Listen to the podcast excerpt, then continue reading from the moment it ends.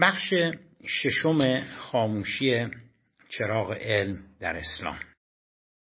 بعد از فقه عنصر بعدی که در قرون اولیه اسلام پیش آمد و در ارتباط مستقیم با عصر طلایی و مقطع بعدی آن یعنی افول علمی قرار می‌گیرد تحولاتی بود که در حوزه الهیات و فلسفه پیش آمد. نیازی به گفتن نیست که پدیده ها و جریانات مختلفی بر روی شکلگیری و تحول اندیشه های فلسفی اعتقادات ماوراء طبیعه یا متافیزیکی و به تعبیر امروزه جهانبینی اسلامی اثر گذاردند. اگرچه بنیان اولیه این آرا بر روی قرآن و تعالیم رسول الله قرار داشتند اما سخن تازه نخواهد بود. اگر اشاره کنیم که جدای از این دو منبع پدیده ها و جریانات مختلف دیگری هم بر روی باورهای اسلامی تأثیر گذاردند. برخی از آنها در نتیجه تحولات سیاسی، اجتماعی و اقتصادی درون جهان اسلام در جریان رشد و گسترشش پیش آمدند. برخی هم برونی بودند. نظیر تأثیر آرا و اندیشه هایی که از بیرون وارد اسلام شدند.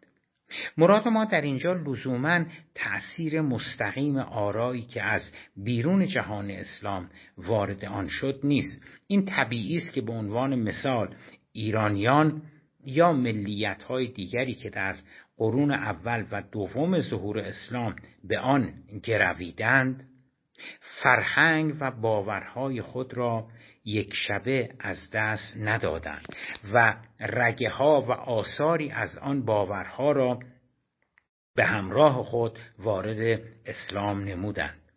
این پدیده چندان ناشناخته نیست. آنچه که بیشتر مورد نظر ماست ورود مباحث سوالات و مبهماتی است که در مذاهب و اعتقادات سرزمین های فتح شده وجود داشتند و به همان صورت نیز وارد اسلام شدند به خصوص بیشترین تأثیر را برخی از مباحث رایج در مسیحیت آن زمان داشتند سوالات و بحث هایی که از دیرباز در مسیحیت مطرح شده بودند عینا به درون اسلام راه یافته و متفکرین و علمای اسلامی را به کنکاش و پاسخدهی و به تعبیر امروزه به چالش فرا خواندند دلیل آن یگانگی بود که بین اسلام و مسیحیت به عنوان دو مذهب توحیدی وجود داشت. هر دو مذهب پیروان خود را به پرستش خدای نادیده دعوت می کردند. هر دو اعتقاد به معاد جهان آخرت بهشت و دوزخ داشتند. و بالاخره اینکه جهان هستی و هر آنچه که خلق شده بنابر اراده و مشیت خداوند بوده است. بنابراین سوالات متافیزیکی در خصوص ذات خداوند قیامت سرنوشت انسان در این دنیا و جهان آخرت که در مسیحیت پیش آمده بود در اسلام هم چندان بیگانه نبودند. سوالاتی از این قبیل آیا انسانها در قیامت با همان جسم خاکیشان ظاهر می شوند؟ آیا در بهشت یا دوزخ انسان پیر می شود؟ آیا خداوند در قیامت قابل رویت است آیا خداوند میشنود می‌بیند سخن می‌گوید همانطور که انسانها این صفات را دارا هستند آیا انسانها در انجام اعمالشان مجبور هستند یا مخیر؟ آیا افعالی که از انسان صورت می‌گیرد طبق مشیت خداوند صورت می‌گیرد؟ یا بنابر اراده شخصی آن فرد؟ اگر سرنوشت هر انسانی از پیش مقدر شده پس انسانها خالق اعمال خود نمی‌توانند باشند و صرفا اراده حضرت باری تعالی را به جای می آورند که در این صورت عقوبت یک انسان به واسطه اعمال خلافی که انجام می‌دهد با مسئله عدل خداوندی چگونه سازگاری پیدا می کند و مسائل از این دست. برخی از این سوالات به همان صورت وارد مباحث مسلمین شدند برخی تغییراتی یافتند و بالاخره برخی دیگر خود باعث به وجود آمدن سوالات و مباحث تازه‌ای گردیدند. همچون مسئله مخلوق بودن قرآن یا ازلی بودن آن که بدل به یکی از بزرگترین و حساسترین مباحث فکری و اعتقادی در طی قرون دوم و سوم هجری در جهان اسلام گردید. شاید بتوان مجموع عوامل درونی و برونی را که سهم عمده‌ای در شکلگیری باورهای دینی در اسلام داشتند را به سه منبع اصلی تقسیم نمود. قرآن و تعالیم پیامبر مناقشات و برخوردهای فکری و عقیدتی درون اسلام پندارها و باورهایی که از بیرون بر آرا و اندیشه های مسلمین اثر گذاردند. کار ما در این قسمت بیشتر بررسی در خصوص چگونگی پیدایش مناقشات داخلی و تأثیر اندیشه های برونی می باشد. زیرا به شرحی که خواهیم دید این دو منبع بیشترین تأثیر را بر روی عصر طلایی و متقابلا خاموش شدن چراغ علم داشتند. از نکات حائز اهمیت شکلگیری افکار عقیدتی مسلمین پس از رحلت رسول الله این است که بسیاری از آنها ریشه در اختلافات و منازعات سیاسی داشتند. به عنوان مثال بر سر خلافت اختلاف نظر بروز می کرد و این مسئله که خود فی نفس مسئله سیاسی می بود به مرور زمان مبدل به پیدایش یک جریان عقیدتی می‌شد یا قضاوت در خصوص عملکرد این خلیفه یا آن یکی که خود به تعبیر امروزه برخورد و موزگیری سیاسی می بود به تدریج بدل به یک مشرب عقیدتی می‌شد. در مورد اول می‌توان به پیدایش تشیع اشاره کرد که در اصل اختلاف نظر بر سر خلافت بود. در مورد دوم می‌توان به جریان خوارج یا مرجعه اشاره داشت. البته البته همه اندیشه ها خواستگاه سیاسی نداشتند. مسئله جبر و اختیار به عنوان مثال یا مخلوق بودن قرآن شاید چندان متأثر از تحولات و یا تنشهای سیاسی نبودند اما به هر حال نکته حائز اهمیت این است که وقتی دو گروه سیاسی معارض به وجود می آمدن به مرور زمان حوزه اختلافاتشان به مسائل الهی، جهانبینی و عقیدتی نیز کشانده می‌شد.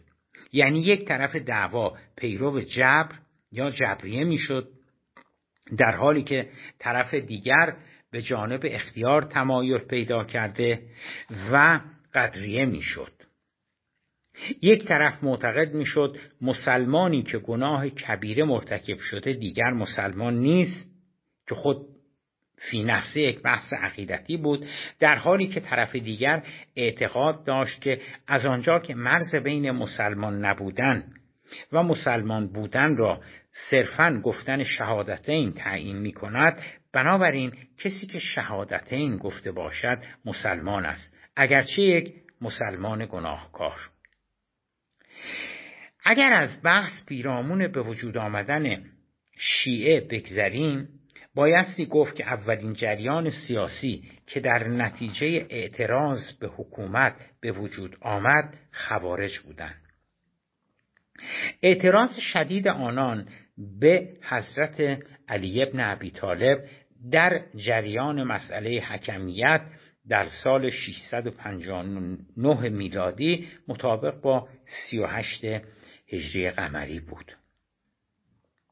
و مخالفت شدیدتر آنان با معاویه و بنی امیه نیاز به توضیح چندانی ندارد. اگرچه علت اولیه‌ای که باعث به وجود آمدن خوارج گردید سیاسی بود اما به تدریج آنان بدل به یک جریان عقیدتی شدند. جریانی که اگر خواسته باشیم با معیارهای امروزه آنان را بسنجیم بایستی گفت که آنان جریانی رادیکال بودند که حاضر نبودند سر سوزنی تن به مصالحه و واقع گرایی یا به تعبیر امروزه پرگماتیزم بدهند. برخلاف تمایل سیاسی رایج عصر خود که حکومت را از آن خاندانهای بزرگ قبیله قریش و عملا اعراب می‌دانست خوارج معتقد بودند که یک سیاه حبشی هم می‌تواند خلیفه شود. مرز بین اسلام و کفر نیز برای آنان کاملا مشخص و به گونه سیاه و سفید بود. اگر به عنوان مثال مسلمانی مرتکب گناه می‌شد حکمش همان حکم کفار و مشرکین می‌شد. چنانچه این مسلمان خلیفه هم بود از نظر خوارج فرقی نمی‌کرد و باز همان حکم شدید و قلیز شاملش می‌شد. وظیفه مسلمین دیگر این بود که چنین فردی را نابود سازند. خوارج نسبت به حکومت نیز نظر بسیار سختگیرانه داشتند. از نظر آنان مسلمینی که به مبارزه با حاکم ظلم و معصیتکار بر نمی‌خواستند نیز حکم مشرک پیدا می‌کردند. به علاوه آنان شدیداً مخالف تقیه بودند. و اعتقاد داشتند که مسلمانان در هر شرایطی بایستی پاسدار اعتقاداتشان باشند. به نقل از کتاب گویلوم صفحات 112 الی 173 اگر خوارج را معادل تندروها و رادیکالهای آن روز بدانیم در آن صورت در نقطه مقابل آنان مرجعه قرار می‌گیرد. برخلاف خوارج مرجع اعتقاد نداشتند که مسلمین موظف به مبارزه با حکومت حتی حکومت بنی امیه هستند. زیرا صرف اقرار بنی امیه به اسلام آنان را در ردیف مسلمانان دیگر قرار می‌داد. همانطور که قبلا نیز متذکر شدیم از نظر آنان پیشوا یا خلیفه هر قدر گناه می‌کرد در مقامش باقی میماند و اطاعتش واجب بود و نماز پشت سر او صحیح. به نقل از کتاب مرحوم و متحری آشنایی با علوم اسلامی صفحه 160 در تخاصم بین شیعیان خوارج و بنی امیه مرجعه سیاست بیطرفانه پیش گرفتند. زیرا از دید آنان تقابل میان این سه جریان در حقیقت رویارویی مسلمین با یکدیگر می بود برخلاف خوارج که مصر بودند ارتکاب معصیت توسط یک مسلمان او را از بهش محروم ساخته و در ردیف کفار قرار می دهد مرجع اعتقاد داشتند که تصمیم بهشت یا دوزخ در حیطه اراده حضرت باری تعالی است. و قضاوت نهایی در مورد مسلمانی که مرتکب گناه شده بر عهده ذات باری تعالی است. خداوند ممکن است بنده خطاکاری خداوند ممکن است بنده خطاکار را مورد بخشش قرار دهد. بنابراین بندگان نمی‌توانند با قاطعیت در مورد مسلمانی که معصیت کرده داوری نمایند. اگر خوارج و مرجعه را دو قطب متضاد طیف عقیدتی سیاسی مسلمین بدانیم جریانی که به تدریج در میانه این طیف به وجود آمد به نام معتزله معروف گردید. معتزله را می توان به لحاظ فلسفی عقلگرا به لحاظ سیاسی میانه رو و به لحاظ اجتماعی انسانگرا دانست. در خصوص مسئله جبر و اختیار که بحث ها و مجادلات زیادی را میان مسلمانان به وجود آورده بود معتزله قائل به آزادی و اختیار عمل انسان بودند. البته همانطور که پیشتر نیز گفتیم بحث جبر و اختیار قبل از معتزله به وجود آمده بود و گروههایی همچون قدریه و جبریه که اولی قائل به اختیار و دومی گرایش به جبر داشت نیز به وجود آمده بودند. اما تمایل معتزله به اختیار باعث استحکام و متحول شدن این گرایش گردید چه آنان در دفاع از اندیشه اختیار از مبانی فلسفی و منطق کلامی بهره زیادی بردند. بنابراین اگرچه آنان وارثین قدریه بودند اما در پرورش استدلال و موانی تفکراتشان به مراتب فراتر از قدریه رفتند. آنان معتقد بودند که اگر انسان در انجام اعمالش دارای اختیار نباشد و مرتکب گناهی شود و سپس به واسطه ارتکاب آن گناه خداوند به او کیفر دهد چنین امری با اصل عدل و عادل بودن خداوند مغایرت پیدا می کند زیرا خداوند بنده اش را به واسطه عملی کیفر داده که خود آن را می‌خواسته و اراده کرده. بنابراین لازم است که درجه از آزادی و انتخاب برای انسان قائل شویم. به گونه ای که اعمال او را در نهایت ناشی از اراده و اختیار خود او بدانیم. لازمه این که انسان در انجام اعمالش آزاد باشد و بتواند اختیار کند به طب این می شود که او بتواند خوب و بد را تشخیص دهد. و لازمه این که انسان بتواند خوب و بد را تشخیص دهد کاربرد قوه تمیز و ادراک و عقل می باشد بنابراین عقل جایگاه رفیعی در تفکر معتزله پیدا می نماید به نقل از کتاب متحری آشنایی با علوم اسلامی صفحات 157 الی 159 تأکید معتزله بر روی عقل آنچنان جدی بود که برخلاف بسیاری از فقها که حدیث را مطلق می‌دانستند آنان اعتقاد داشتند که در تعارض حدیث با عقل عقل مقدم است. به نقل از همان منبع صفحه 163 به علاوه و باز برخلاف نظر بسیار دیگری از علما معتزله اعمال و احادیث صحابه را مطلق و لازم الاجرا نمی‌دانستند. بلکه نقد صحابه پیامبر صلی الله و بررسی کارهای آنان را حتی جایز می‌دانستند. همان منبع قبلی.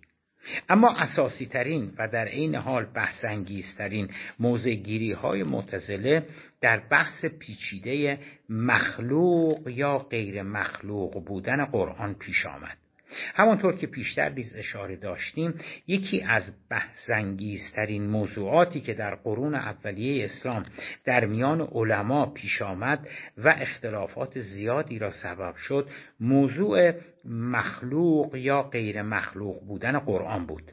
بسیاری از علما معتقد بودند که قرآن در زمان پیامبر خلق نشده بلکه ذات آن ازلی بوده و همواره وجود داشته. از دید از دید آنان قرآن به عنوان کلام خدا در یک زمان معینی حادث نشده بوده بلکه همانند علم خدا قدرت و حیات او از قدیم یعنی همواره وجود داشته. اما معتزله که تأکید زیادی بر روی اصل توحید داشت چنین برداشتی از ذات قرآن را مغایر با توحید می‌دانست. زیرا از دید آنان اعتقاد به اینکه قرآن حادث نشده و از قدیم بوده ایجاب می‌کرد که در آن صورت قرآن جزی از ذات پروردگار باشد که چنین امری از دید معتزله شرک بود و حداقل مغایر با اصل توحید و یگانگی ذات باری تعالی. به نقل از کتاب گودم صفحات 130 الی 130 یک. اگرچه صورت این اختلاف جنبه کلامی و فلسفی داشت اما طبعات بحث به نظر می رسد جنبه عملی پیدا می نمود به سخن دیگر دعوا صرفا بر سر آن نبود که گروهی معتقد باشند قرآن خلق نشده و در مقابل عده دیگری معتقد باشند که قرآن در یک مقطع زمانی مشخص توسط خالق خلق شده است. از دید گروه اول به دلیل اینکه قرآن جزئی از ذات خدا می بود بنابراین معنی ظاهری یا تحت لفظی یا نص قرآن برای مسلمین کفایت می‌کرد. بنابراین تفسیر و برداشت از قرآن چندان نمی‌توانست جایز باشد. اما از دید عقلگرای معتزله از آنجا که قرآن خلق شده بود بنابراین می توانست بنا بر اراده خداوند به گونه دیگر نیز خلق شود. به عبارت دیگر قرآن مخلوق خداوند بود و نه جزئی از خداوند. بنابراین مسلمین می توانستند فراتر از معنی ظاهری و تحت لفظی قرآن رفته و آن را تفسیر نمایند. تفسیر قرآن نیز به نوبه خود مسئله تعقل و رجوع به عقل را پیش می آورد بنابراین اگرچه ظاهر بحث به نظر می رسید مجرد و فلسفی می بود اما طبعات آن بدون تردید جنبه عملی پیدا می کرد دیدگاه های دیگر معتزله نیز در نهایت به سمت خردگرایی می رفت به گفته مرحوم حمید عنایت نقل قول پیشتازتر از همه متفکرانی که اشتهای مسلمانان را برای بحث و فحص نظری برانگیختند معتزله بودند که رشد و رونقشان در قرن دوم هجری یعنی هشتم میلادی بود و غالبا کوشش های آنان نخستین تلاش ها در راه آشتی دادن بین عقل و وحی انگاشته می‌شد. به نقل از کتاب حمید عنایت اندیشه سیاسی در اسلام معاصر صفحه 26 با تصویر اجمالی که از چگونگی سیر اندیشه دینی در یکی دو قرن اولیه اسلام یافتیم اکنون مجددا باز میگردیم به عصر طلایی رونق علمی اسلام. واضح است واضح است در شرایطی که رونق علمی در جریان باشد و محیط مطلوبی برای گرایشات متکی به عقل به وجود آمده باشد از جمله جریاناتی که به سرعت بارور شده و گسترش میافت معتزله و به طور کلی جریانات عقلگرا بودند. در عمل همین گونه شد. اگر در زمینه علوم طبیعی حکومت در عصر طلایی پروبال زیادی به اطبا ستاره شناسان کیمیاگران ریاضیدانان و گیاهشناسان داد. در حوزه اندیشه تفکرات فلسفی و عقیدتی می بایستی به سراغ علما و مشایخ معتزله و عقلگرا می‌رفت و دقیقا نیز چنین شد. دقیقا از نیمه دوم قرن هشتم ستاره اقبال معتزله رو به درخشش رفت و در نیمه اول قرن نهم به اوج خود رسید. به نحوی که مشرب اعتزال به تعبیر امروزه بدل به ایدئولوژی رسمی حکومتی شد. آرای معتزله آنچنان رواج یافته و رسمی گردید که فقها بالاخص آنان که به امر قضاوت هم می پرداختن یعنی قاضی هم بودند به امر حکومت در زمان معمون مجبور بودند که اقرار به مخلوق بودن قرآن نمایند. تا از نظر حکومت مشکل عقیدتی و خطی به تعبیر امروزه نداشته باشند. بسیاری از علما که این چنین نمی اندیشیدند برای نگه داشتن منصب خود و یا از بیم در افتادن با حکومت تن به اقرار دادند. اما فقیه و نظریه پرداز بزرگ اهل سنت امام احمد ابن حنبل بنیانگذار مذهب حنبلی در برابر حکومت ایستاد. و به دلیل استنکاف از اقرار بر مخلوق بودن قرآن سر از زندان درآورد. تردیدی نیست که دستگاه انگیزاسیون که معتزله در رواج اقتدار خود به راه انداخته بودند با سرشت خردگرایانه و تعقلی آنان ناسازگاری فاحشی داشت. شاید یک دلیل به وجود آمدن این تناقض به حکومتی شدن تفکر معتزله باز میگشت. سوال جالب این است که حکومت چه سودی داشت که این چنین از معتزله دفاع کرده و به آنان پروال دهد. یک دلیل منطقی همان است که قبلا نیز بدان اشاره داشتیم و آن اینکه به هر حال وقتی فضای عقل گرایانه پدید می آید به طب مشرب های فکری که سازگاری بیشتری با تعقل دارند پا به میدان خواهند گذارد اما احتمالا حکومت در حمایت از معتزله می توانسته برای خود انگیزه های دیگری نیز داشته بوده باشد. یکی از مهمترین این انگیزه ها می توانسته استفاده از معتزله جهت رویاروی فکری با جریاناتی همچون شیعه خوارج و اسماعیلیه بوده باشد. مبارزه با مانویت، سنویت و تفکرات دینی ایرانیان قبل از اسلام هم می توانسته دلیل دیگری بوده باشد. دوری محقق و مورخ عرب بالاخص از نگرانی خلفاء بغداد از رواج مانویت و اسماعیلیه در میان ایرانیان نام می‌برد به نقل از کتاب دوری نویسنده انگلیسی صفحه سی و هشت. اشفولر نیز معتقد است که معتزله جدیترین مخالفت فکری اندیشه هایی بود که مبنای آنان بر اساس سنویت ایرانی همچون زرتشتی و مانویت بود. او همچنین اظهار می دارد که به دلیل استقبال و گرایش ایرانیان مسلمان به تفکرات منطقی و خردگرایانه افکار معتزلیان در ایران در میان ایرانیان نفوذ و گسترش زیادی پیدا نمود.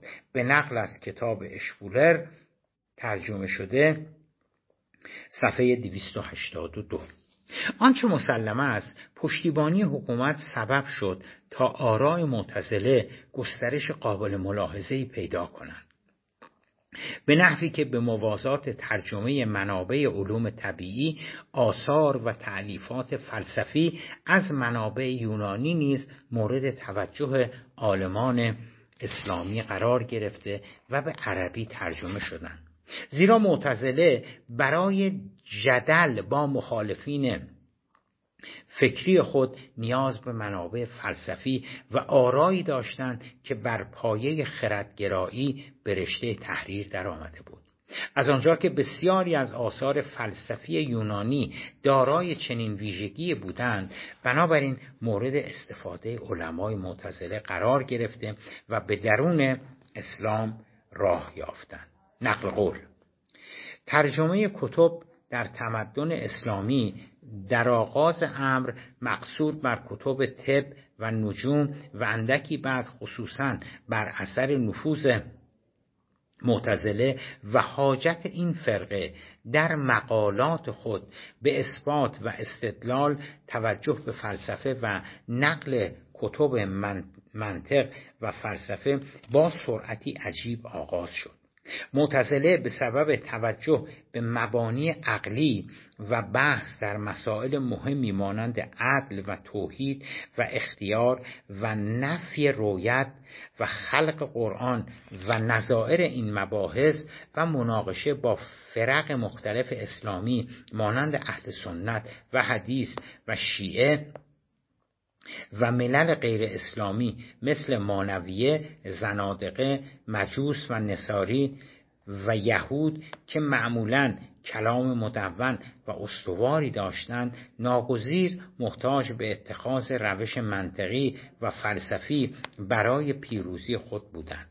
و به همین سبب گروهی از ایشان به منطق و فلسفه یونانی متوجه شدند. اگرچه علمای اهل حدیث و سنت غالبا با این عمل معتزله مخالفت می کردند لیکن به هر حال آنان منشأ تحولی از جهت توجه به علوم عقلی در میان مسلمین گردیدند و به سایر جریانات در پیشرفت علوم کمک کردند. به نقل از کتاب صفا صفحات 131 و 50 علا رقم همه اینها موفقیت معتزله همانند مجموعه اصر طلایی موفقیتی ریشهی و پایدار نبود. به علاوه موفقیت آنان به قیمت مخالفت علما و فقهایی به دست آمده بود که در انتخاب میان عقل و سنت ملاکشان دومی بود. اما به دلیل حمایت حکومت از معتزله و شرایط خاص عصر طلایی این دسته از علما مجبور شده بودند مخالفت و ضدیت خود را با خردگرایی معتزله در دل نگاه داشته تا فرصت آنان نیز فرا برسد. فرصتی که سرانجام از نیمه دوم قرن نهم و باب قدرت رسیدن متوکل ظاهر گردید.